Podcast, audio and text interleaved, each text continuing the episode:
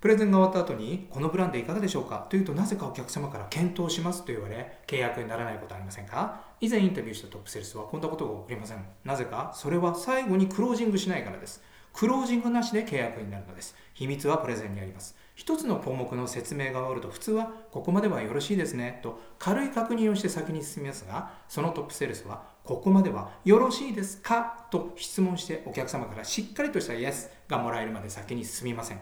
プレゼンの中に小さなクロージングともいえるこの行為を繰り返しイエスを積み上げます。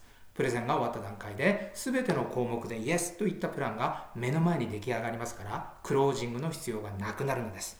プレゼンで小さなクロージングを積み上げるこれが鍵です。